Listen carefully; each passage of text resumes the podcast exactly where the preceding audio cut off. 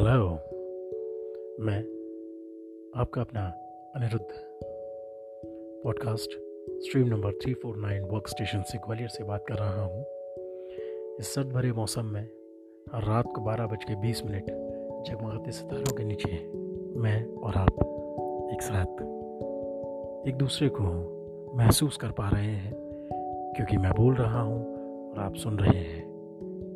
आप सुन रहे हैं, इसलिए मैं बोल पा रहा हूँ। आप और मैं, हम एक दूसरे के पूरक हैं। हर कोई एक दूसरे का पूरक है। अच्छाई का बुराई पूरक है। अंधेरे का उजाला पूरक है।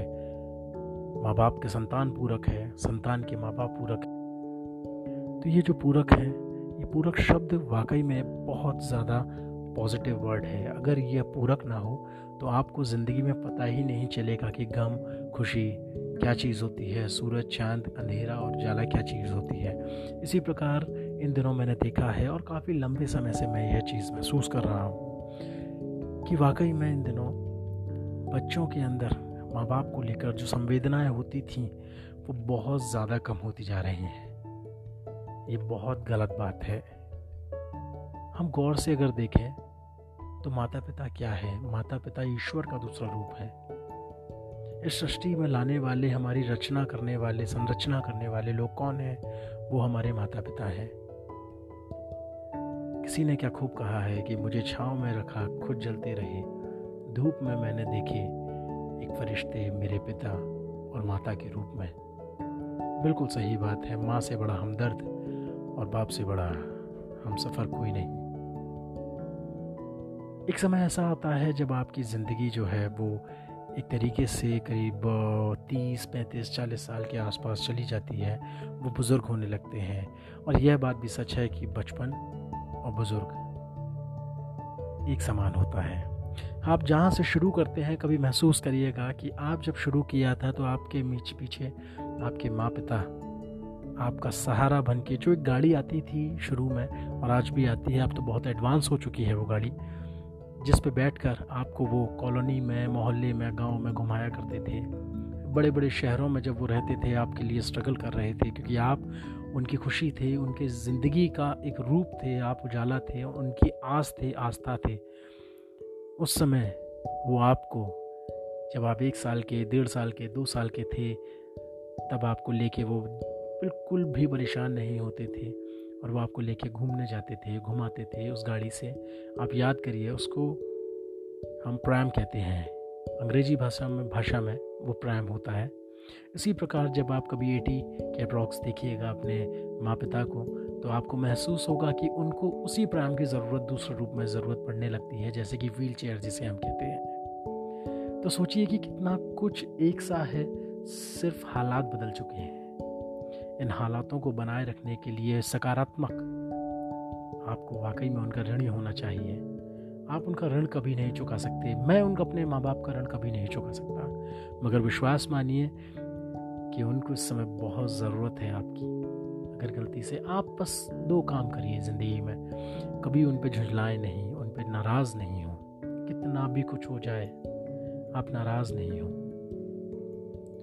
दूसरी चीज़ कि उनको समय दीजिए, उनके पास बैठिए। उनको अपने बारे में बताइए। उनसे बोलिए कि आप वो क्यों आपको इतने पसंद हैं? क्यों?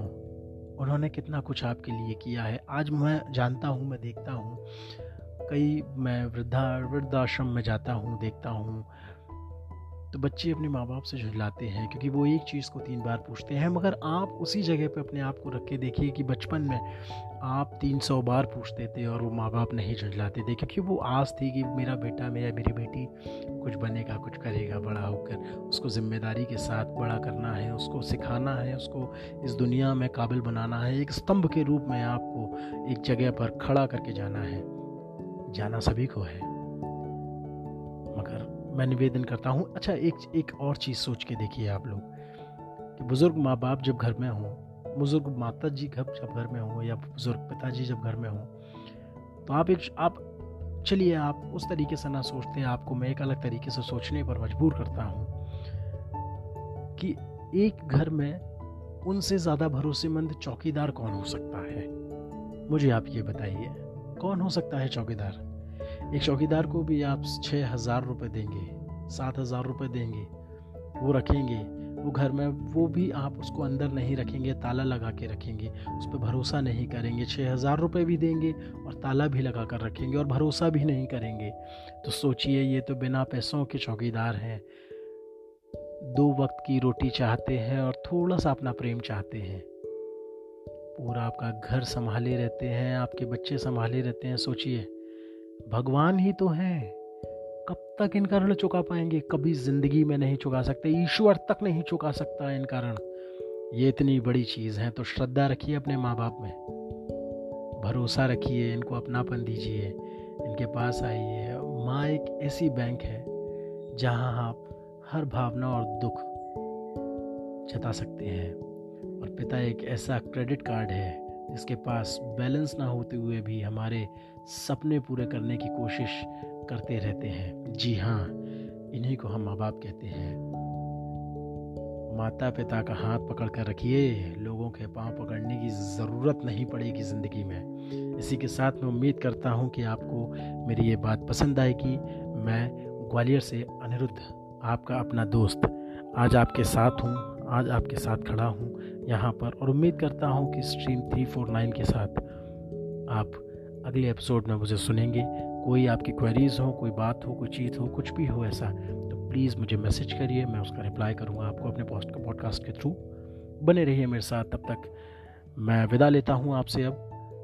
निरुद्ध side signing off take care have a great night नए उजाले के साथ कल से शुरुआत करिए और अपने माँ बाप को पैर छू कर